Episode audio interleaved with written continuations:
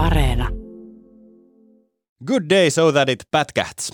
Ennen kuin aloitetaan, niin seuratkaa meitä Instagramissa. Meillä on ihan oma Instagram-tilitele meidän podcastille tehty. Se löytyy Miukumauku Yle takaisin Pasilaan. Mene ja seuraa nyt heti. Ehdottomasti. Mutta hei, tämän päivän aiheeseen. Tammikuun alussa tapahtui se, mitä monet oli pelänneet ja monet muut oli jo toivoneet. Yhdysvaltojen silloinen presidentti Donald Trump sai lähtöpassit Facebookista, Twitteristä ja Instagramista. No nyt herra Trump olisi kovaa vauhtia tekemässä paluuta someen, mutta someyhtiöt ei välttämättä päästä sitä takaisin. Trumpin Twitter-tili on jäädytetty pysyvästi, mutta Facebookilla on oma niin sanottu korkein oikeutensa, joka päättää, kuka Facebookin omistamilla alustoilla oikein saa sanoa ja mitä. Me saatiin tänään vieraaksi ulkomaan toimittaja Jenny Matikainen, joka on tehnyt tästä Facebookin korkeimmasta oikeudesta ja sen 20 jäsenestä jutun Yle nettisivuille. Tänään me puhutaan Jennyn kanssa muun muassa siitä, onko se sananvapauden rajoittamista, jos USAn entinen presidentti ei pääse Facebookiin. Jenny, onko Trumpin paluu someen uhka vai mahdollisuus? Kai se jossain määrin uhka ainakin demokratian toimivuudelle on, jos katsotaan mitä tapahtui silloin, kun Trump viimeksi oli Facebookissa. Mahdollisuus, mahdollisuus aika tämmöinen subjektiivinen ilmaisu. Mä en ehkä lähde nyt siihen ottamaan kantaa. Kyllä se varmaan ainakin Donald Trumpille olisi mahdollisuus. No varmasti. Tästä me puhutaan tänään. Mä oon Marjukka Mattila. Ja mun nimeni on Toivo Haimi. Ja nyt takaisin Pasiaan.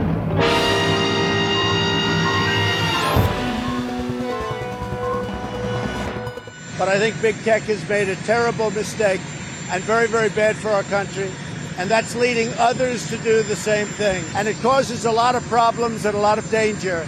Uh, big mistake. They shouldn't be doing it. Siinä siis Yhdysvaltojen entinen presidentti Donald Trump äh, kommentoimassa somebännejä. Jenny, sä kirjoitit Ylen sivuille jutun siitä, että ketkä päättää Donald Trumpin mahdollisesta paluusta sosiaalisen mediaan. Mitä sä opit tätä juttua tehdessä? No suoraan sanottuna sen, että on olemassa joku oikeasti joku taho, joka päättää tällaisia asioita. Ja että itse asiassa että tämmöinen niin kuin Facebookin valvontalautakunta, niin kuin mä sen lennossa suomensin, että siihen kuuluu ihmisiä, joilla on nimet, joille voi soittaa, ja ne on ihan oikeasti ne tyypit, jotka tulee päättämään sen, että pääseekö Donald Trump takaisin someen, tai Niin siis Facebookiin. Siis se on niin helppo ajatella, että, että eikö, eikö nykypäivänä algoritmit tee tämän kaiken? Exakt. Mä haluan ajatella, että ne on semmoinen Council of Elders, joka kokoontuu sellaiseen marmorisaliin istumaan niin kuin vastapäätä toisiaan. Ja sitten sanoo vaan koko aika toisilleen jotain, että anteeksi vanhempi, ö, osaatteko päättää tämän alamaisen Trumpin puolesta. Niillä on joku tämmöinen kunnon niin kuin viitat ja kaikki. Jenny, mikä sut yllätti tätä juttua tehdessä? kun he ovat nyt päättämässä tästä Trumpin keissistä. Ja siitä oikeasti löytyi aika hyvin tietoa ihan pelkällä Googlella. Ja tämä on mun mielestä se, mihin ei ole ehkä niin kuin nimenomaan näiden Facebookia ja Twittereiden kanssa tottunut, vaan se on just sitä, että sä yrität niin kuin saada sen sun oman tilin jotenkin tottelemaan sua, ja sulla on kuitenkin vähän koko ajan sellainen olo, että se huijaa sua. Okei, kuvitellaan, että mä nyt laittaisin tästä jonkun, jonkun kuvan, vaikka joku nude. En itsestäni jonkun yleisnuded vaikka. Ahaa. Ja sitten sitä ruvettaisiin bännää. Ja mä näkisin sen, että tämä ei ole nyt oikein. Kyllä tämä pitää niinku näyttää. Vaikka että se olisi joku ää, kampanja, vaikka s- syöpälääkekampanja, mutta siihen ehdottomasti kuuluisi se, että tämä kuvassa on oltava nude. Niin sit, jos mä ajattelen, että tämä on väärin, tää, tätä ei saa bännätä, niin miten mä niinku pääsen, miten se homma etenee siitä? Otetaanko muhun yhteyttä? Miten? Siis sä voit ilmoittaa siitä Facebookissa. Mä en suoraan sanottuna käynyt tätä polkua läpi, mutta siellä on joku nappi, sit sä voit rapsaa sinne sen, että tämmöinen ja tämmöinen asia on poistettu ja sun mielestä se on tästä ja tästä syystä väärin. Ja näitä ilmoituksia oli tullut tammikuuhun mennessä 15 000, eli on ihan selvää, että jokaista näistä ei käsitellä. Vaan tämä lautakunta, se toimii, sen takia sanotaan just korkeimmaksi oikeudeksi, että se toimii tavallaan samalla tavalla kuin korkein oikeus. Se ikään kuin valitsee sieltä semmoisia ennakkojuttuja. Eli jos ne ajattelee, että tämä sun syöpälääke nudekeissi edustaisi jotenkin niin kuin isompaa määrää tapauksia ja siitä voisi ikään kuin tehdä tämmöisen ennakkoesimerkin, niin sitten se tietenkin siellä on, niin kuin, en tiedä kuinka paljon staffia, jotka lukee niitä läpi ja katsoo, että mitkä laitetaan eteenpäin ja lopulta niistä tällä hetkellä viisi plus nyt kaksi on päätynyt lopulta sen lautakunnan eteen. No siinä on vähän jonoa sitten kertynyt. Jos sä joudut odottelemaan nyt jonkun aikaa.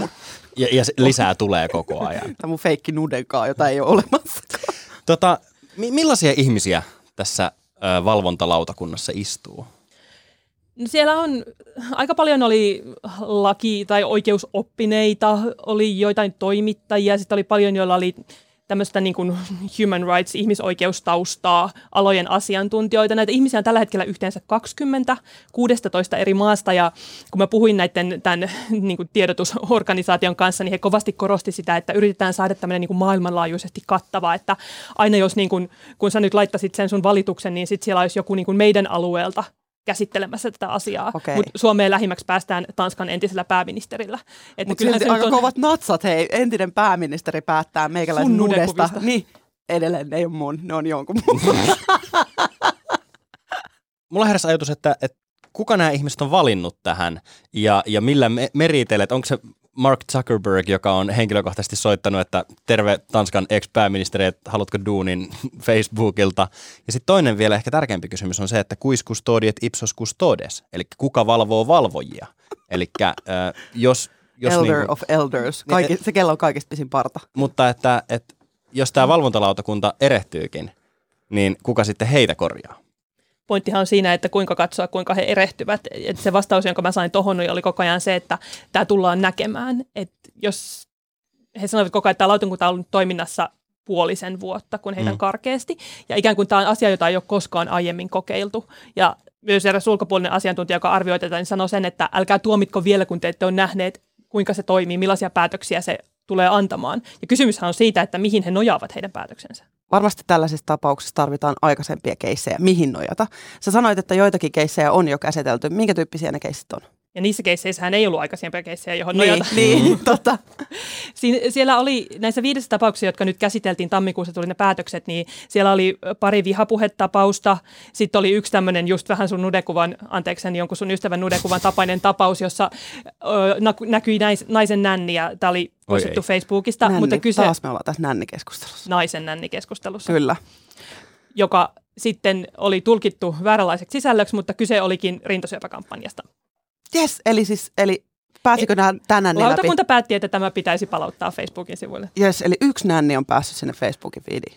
Ja se, mikä näissä oli ehkä silmiinpistävää, että näissä neljässä tapauksessa, anteeksi viidessä tapauksessa neljä, tämä lautakunta päätti, että ne pitäisi palauttaa, että Facebook oli ikään kuin sensuroinut turhaan.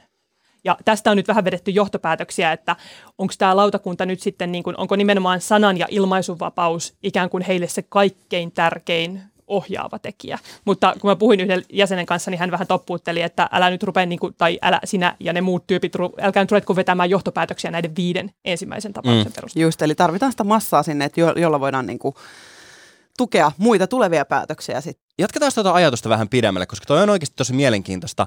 Niin onko se oikeasti sananvapauskysymys, että Donald Trumpilla pitää saada olla Facebook-profiili? No se on ja ei. Että sehän riippuu, miten sen ikään kuin miettii, että minkälaista julkista tilaa se Facebook on. Et jos ajatellaan sitä näkökulmasta, että kukaanhan ei tiedä, mitä Facebook tuo kenenkin silmien eteen. Ja jos ajatellaan, että sananvapauden pitäisi niin kuin, ainakin joidenkin teorioiden mukaan toimia niin, että ikään kuin mielipiteet saavat vapaasti kilpailla ja sitten niistä jokainen valitsee oman järkensä perusteella, että mikä näistä on toimivin. Mutta Mm. Facebookhan ei niin kuin yksilön elämässä toimi tällä tavalla, vaan ne algoritmit tuuttaa sulle sitä käsittääkseni, mitä, mihin sä jo valmiiksi uskot. Mhm. Mutta sitten taas jos ajattelee siltä kannalta, että ruvetaan Facebookista tiputtelemaan ihmisiä, joilla on voimakkaita mielipiteitä, niin se on taas tie, joka, mä en tiedä, halutaanko me kukaan ruveta kulkemaan sitä. Sananvapaus ja Facebook on mun mielestä välillä vähän vaikea yhdistelmä. Niin se on to, tosi sellaista niin kuin käyttäjäkohtaista se sananvapaus. Että jollekin se voi olla pelkästään niin kuin, ö, myy, osta, vaihda Helsinki niin kuin sisältöä. Jollekin se voi olla pelkkiä peliinformaatio, mutta jollekin se voi olla pelkkä Donald Trump. Riippuen siitä tietysti, että kuinka paljon sulla on seuraajia ja kuinka monta ihmistä sä seuraat.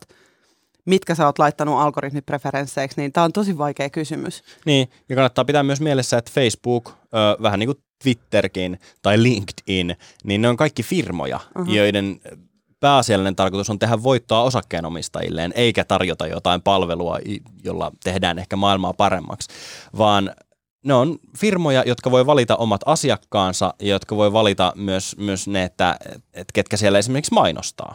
Ja jotenkin musta tuntuu, että ylipäätään niin sanan vapaudesta ei ole tai mulla on sellainen mielikuva, että siitä puhutaan nykyisin hirveästi ja sitä käytetään jonkunlaisena lyömäaseena, mm. jonka kaikki niin kuin haluaisi päästä määrittelemään itse omasta näkökulmastaan, että mikä on niin kuin oikeaa sananvapautta. Mm, toi että, on niin totta, toi on niin totta. Että kun minä puhun nyt mielipiteistä, tai kun joku puhuu mulle mielipiteistä, joista mä oon samaa mieltä, niin se on sananvapautta. Mutta kun se puhuu mielipiteistä, jotka, joiden kanssa mä en ole samaa mieltä, niin sitten se onkin vaikka sananvapauden rikkomista. Mm. Ja sitten toikin niin menee semmoisiin niin alajaostoihin. Eli miettikää, jos sä nyt lähdet vaikka sinne myy ja osta eh, heitä Helsinki, tämmöisen ryhmään vaikka, missä myydään vanhoja kamoja, niin niissäkin on aina yhteisösäännöt, jotka on erilaiset siihen kissat ja koirat Helsinki-ryhmään. Mm. Et niin kuin, näissä on vielä alakategorioita sitten, että miten kommentoidaan jotain verkkojuttuja vaikka. Ja sitten on vielä moderoijat. Esimerkiksi meillä Ylelläkin on moderoidaan sitten, eli valv- valvotaan sitä sanaa.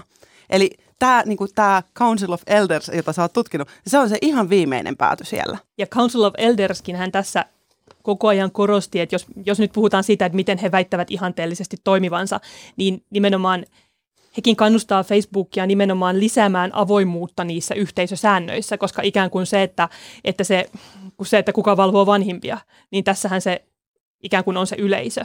Ja yleisö valvoo, että täällä toimitaan niiden sääntöjen mukaan, jotka meille on esitelty. Ja silloin myös on tärkeää, että ne säännöt on esitelty niin, että ihmiset ymmärtää, mikä on sallittua ja mikä ei. Mä väitän, että tässä on nyt uh, wind of change, eli muutoksen tuulia ilmassa. Uh, silloin ennen vanhaan, kun minäkin olin nuori, niin uh, silloin media ja journalistit oli portinvartioita siinä, että kuka pääsi sanomaan asiansa julkisuuteen. Sitten tuli sosiaalinen media ja yhtäkkiä se muuttuki. Että yhtäkkiä kuka tahansa pääsi somessa sanomaan mitä tahansa, no melkein mitä tahansa, julkisesti. Eli ei, ei ollut sitä päätoimittajaa, toi toimituspäällikkö, jotka luki sen yleisön osasta kirjoituksen ja arvioi, että kehtaakohan tätä painaa lehteen, vaan ihan mitä tahansa sai saman tien someen. Mutta nyt tämä heiluri on tulossa vähän toiseen suuntaan, eli nämä somealustojen pomot on just näitä portinvartioita, mutta niiden motiivit ei enää olekaan ne journalistiset, vaan liiketoiminnalliset. Niitä ohjaa se, että pitää saada pätäkkäiselle firmalle. Oletteko te samaa mieltä tästä? Pitkälti kyllä.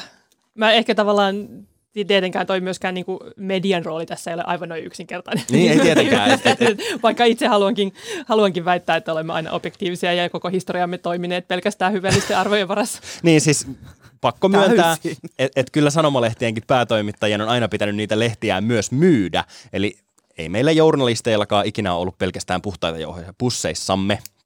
Mutta eh, tuohon otan kiinni siitä, että nimenomaanhan, ja jälleen, jälleen puhun siitä, että mikä ikään kuin tämän uuden neuvoston ihanne on, ja sehän on nimenomaan siirtää se sisällöllinen päätösvalta pois sieltä rahasta. Mm. Että se, miten tätä niin kuin ainakin markkinoidaan ja sanokaa naiviksi, mutta mä jossain määrin jopa uskon, että se ihanne on ihan aito. Eli ikään kuin siirretään se sisältövastuu pois sieltä, missä tehdään tavallaan niitä myymispäätöksiä. Että nämä ihmiset, niin kuin tämä Michael McConnellin kanssa mä juttelin, joka on siis pitkän työuran tuomarina tehnyt, opettaa Stanfordin laki, siis la, mikä tämä oikeustieteellisessä, eli ihminen, joka kuitenkin katsoo näitä asioita hyvin eri näkökulmasta. Että tämän tyyppiset ihmiset päättää sisällöstä, joilla ei ole mitään kytköksiä Facebookiin. Toki sitten en, nyt, en tehnyt niin tutkivaa journalismia, että pääsisin sanomaan tämän aivan sata varmasti.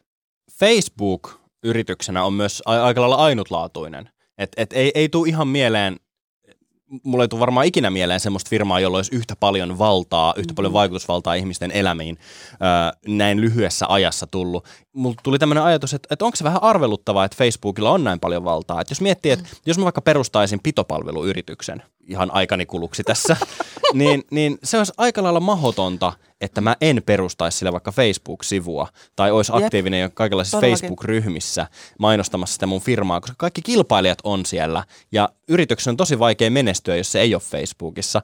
Ja, ja ihmisten on, niin kuin yksilöidenkin on vaikea menestyä ilman Facebookia, just näin. ihan täysin. Ja, ja tota, mo- monta kertaa on tullut semmoinen ajatus, että, että nyt mä haluan poistaa kaikki mun sometilit. Mä haluan niin lopettaa kaiken somettamisen ja ka- kadota sosiaalisesta mediasta kokonaan, mutta mä en voi tehdä sitä, koska, koska niin kuin osittain mun, mun työ toimittajana ja, ja niin kuin, sekä se, että, että, että Facebook on nykyään myös tapahtumakalenteri, niin, niin se, se estää sen. Niin onko teidän mielestä arveluttavaa, että Facebookilla on näin paljon valtaa ihmisten ja yritysten ja jopa valtioiden elämiin? Ilmeistä päätellä ainakin. Marikon mielestä on. Todellakin. Siis se, se mahti, joka on, niin kuin säkin sanoit, että jos sä haluat sen pitopalvelun laittaa pystyyn. Sä et voi elää ilman Facebookia. Se on si- sinänsä myös, niin kuin täl, jos tällaisessa yritysmaailmassa miettii, niin onhan se ihan niin kuin hyvä juttu. Sitten sä saat niin kuin vähän ilmasta mainosta yhden kanavan suoraan sun asiakkaisiin kiinni. Toinen vaihtoehto olisi ottaa puhelin käteen, kaivaa puhelinluettelo naftaliinista ja alkaa soittelee. Että kumman valitset, pitopalvelun omistaja ja haimi? Kyllähän se Facebook on se. Just näin. Et niinku, ja ihan, ihan niin kuin mä sanoin yksilökannaltakin se, että jos sä yrität lähteä siihen, että haenpas tästä töitä, mutta mä en ole millään, missään Facebookissa, missään Instagramissa, missään edes siellä LinkedInissä, niin koita siinä sitten niinku mm. lähestyä, tutkia itse vaikka niitä firmoja tai jotain. Se on ihan mahdoton. Niin tässä minusta jotenkin päästään siihen, että kuka sen vallan ikään kuin on näille firmoille antanut. Mm. Ja sehän on me käyttäjät, jotka ollaan niin kuin opetettu itsemme elämään niiden kanssa. Ja samalla lailla, jos miettii Donald Trumpin somekäyttäytymistä, niin hän itse ikään kuin antoi näille alustoille sen vallan jossain vaiheessa puuttua siihen ja katkaista kaiken hänen yhteyden kannattajiinsa. Niin, että jos se, jos se ensisijainen yhteydenpito Donald Trumpin ja USAn kansan välillä on just se some, niin nyt kun sitä somea ei olekaan, niin ei ole myöskään sitä yhteydenpitoa. Eli jos Trump haluaa laittaa nyt pitopalvelun pystyyn, niin se ei onnistu. Se, se voisi olla aika vaikeaa, mutta toisaalta äh, Trumpilla on omien sanojensa mukaan todella paljon rahaa. No se on kyllä ihan totta. Ei se ehkä tarvitse pitopalvelua. Mä tulin toissapäivänä maanantai-aamuna töihin ja äh, osa mun semmoista päivittäistä työrutiinia on semmoinen, että mä katson, että mitä maailmalla tapahtuu ja mitä ulkomaan uutisissa on. Mitä esimerkiksi Yhdysvalloissa on tapahtunut yön aikana. Ja siihen on kuulunut semmo- pitkään myös semmoinen, että mä katson Twitteristä, että mitähän Donald Trump on twiitannut ja että pitäisikö si- siihen reagoida jotenkin uutisissa. Ja mä en ole vieläkään oppinut siitä ihan pois, että tulee aina välillä semmoinen ajatus, että, että hei, äh, mit, mitähän Trump on twiitannut, kunnes mä sitten muistan, että että eihän Trump twiittaile enää. Ja sitä paitsi, Toivo, mitä sä oikein ajattelet, että eihän Trump enää edes ole presidentti. USAta johdettiin nelisen vuotta käytännössä Twitterin kautta. Ja se, että Donald Trump pisti jotain twiittiä ilmoille, jota sitten kommentoitiin kaikilla uutiskanavilla ja Suomessakin Hesaria ja Yleä ja kaikkia muita medioita myöten. Niin millaista, millaista muutosta se teidän mielestä saa aikaan siinä, että miten me nähdään poliitikkojen käyttäytyminen somessa, kun USAta käytännössä johdettiin somen kautta nel, neljä vuotta? No ainakin kaikki asettuu jotenkin nyt suhteessa siihen, kuinka Donald Trump käyttäytyi. Että jotenkin on niin kuin, kun katsoo vaikka miten nykyinen presidentti Joe Biden toimii, niin jotenkin hänen on varmaan hirveän vaikea päästä eroon sellaisesta, että koko ajan verrataan siihen, että hän on erilainen kuin Donald Trump. Mm. Et jotenkin se, että hänen presidenttiytensä myös sosiaalisessa mediassa, tai ylipäätään se, niin kuin, ehkä mä puhun isommin viestinnästä, niin tulee koko ajan niin kuin, olemaan jollain tavalla suhteessa Trumpiin. Muistaako sitä enää parin vuoden päästä, miten, millaista se niin kuin oli? Kun nyt me nähdään se räikeä, räikeä ero siinä, että vielä kaksi kuukautta sitten niin kuin huudettiin käpseillä – ja nyt ollaan tosi silleen, niin kuin, tein tämän tänään, tämä on hienoa ru- dem- democracy rules tyyppistä. Se varmaan riippuu siitä, että mitä tämä vanhempien neuvosto päättää huhtikuussa, että mm. tuleeko Trump takaisin. Toki hän ei tule enää presidenttinä, mikä oli itse yksi pointti, josta myös tämä lautakunnan jäsen huomautti, että hän tähän ei enää voi kohdella valtiojohtana, joka saattaa sitten myös muuttaa sitä, että kuinka hänen, hänen palunsa suhtaudutaan.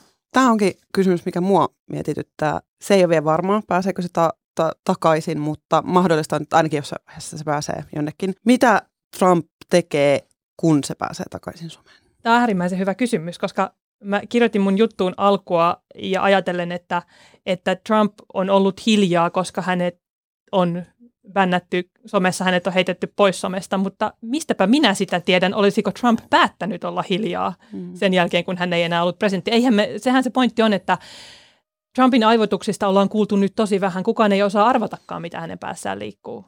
Jos pitäisi villisti veikata, niin jotenkin uskon, että kyllä se peukalo siellä syyhyä. Mm. Mitä meidän kaikkien olisi teidän mielestä hyvä ajatella tästä kaikesta? Et, jos haluaisitte yhden ajatuksen jäävän mieleen tästä koko ruljanssista, eli Trumpin äh, bännit somesta, Trumpin mahdollinen paluu someen ja sitten Facebookia vahtiva konklaavi, korkeammaksi oikeudeksikin nimetty, niin jos haluaisitte yhden ajatuksen jäävän mieleen, niin mikä se olisi? Ehkä jotenkin se, että tämä niin kuin kysymys siitä sananvapaudesta ja kuka sitä sääntelee, niin on todella monimutkainen. Että kun mä rupesin tekemään tätä juttua, niin mä lähdin nimenomaan miettimään, että miksi Facebook saa perustaa tällaisen konklaavin ja mikä näiden tyyppien niin kuin oikeus on määrätä, kuka siellä saa puhua. Ja sitten tämä Michael McConnell heitti vastakysymyksen, että olisiko se sitten parempi, että niin kun, kun mä kysyin, että kun näitähän ei ole mitenkään valittu demokraattisesti, niin olisiko se sitten parempi, että hal- istuvat hallitukset pääsisi määräämään, kuka saa sanoa somessa. Sehän taas johtaisi siihen tilanteeseen, mitä me nähdään vaikka Unkarissa. Eli sitten siellä somessa olisikin sitä puhetta, mitä se sen hetkinen hallitus haluaa siellä olevan. Mm. Niin tavallaan tämä herättää tosi ison kysymyksen siitä, että kun meillä nykyisin on olemassa tällainen kuin sosiaalinen media, niin kuka on se, joka saa määrätä, mitä siellä sanoo. Ja se ei ole missään nimessä yksinkertainen kysymys. Saanko sanoa kaksi ajatusta? Sä sanoit rajauksessa, että yksi. Anna mennä. Tämä neuvosto toteutettiin nyt vähän sillä, että toteutetaan tätä niin kuin as we go tyyppisesti. Eli onko jossain vaiheessa tulossa lisää toimia parantaaksemme tätä, koska tämäkin on nyt vain yksi yritelmä ja ensimmäisiä päätöksiä ollaan tehty vasta kaksi. Mielenkiinnolla odotan sitä, että kun joskus Trump palaa, minkälaista on se retoriikka, kun hänelle ei ole enää niitä presidentin natsuja? M- mulla itselle jäi semmoinen ajatus mieleen, että, että somealustat ei tosiaan ole mitään kasvottomia tai automaattisia algoritmeja tai entiteettejä, vaan ne on, ne on yhtiöitä, jotka toimii päätöksenteolla. Et siellä on yhtiön hallitus ja johtoryhmä, jotka on päättänyt tiettyjä asioita.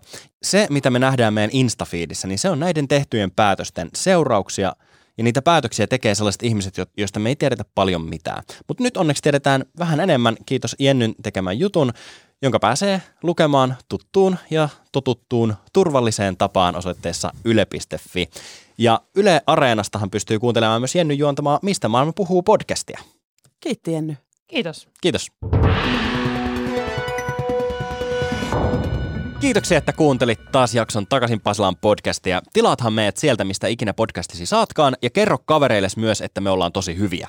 Käytä meistä somessa risuaitaa Takaisin Pasilaan. Ja somesta kun tänään puhuttiin, niin nyt sä voit seurata meidän aivan uutta Instagram-tiliä, at Yle Takaisin Pasilan. Sieltä esimerkiksi näette, mitä podcastissa jää sanomatta, kuvia, kaikkea hienoa.